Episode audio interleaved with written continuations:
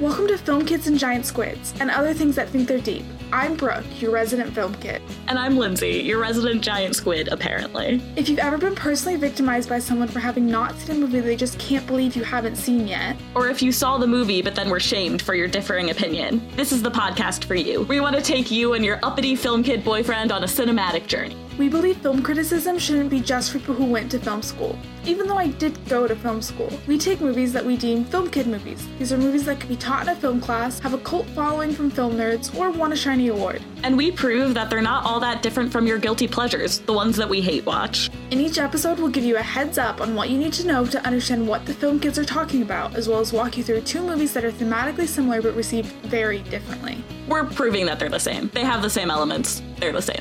Okay, but some do have more cultural significance, especially in terms of cinematography and script. They're the same.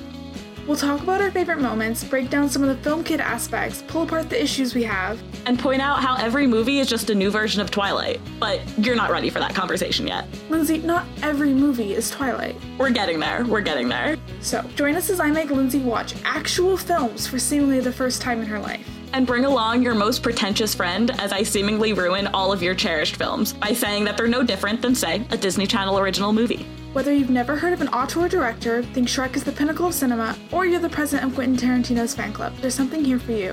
Find us wherever you listen to podcasts and find us on Twitter, Facebook, and Instagram at Film Squids Pod. Yes, the squids are plural. Or at our website, www.filmkidsgiantsquids.com. Okay, how about when Harry met Sally? I haven't seen it, but from the trailers, it seems like Twilight. You haven't seen? Whatever. Citizen Kane? I also haven't seen it. This is gonna be fun!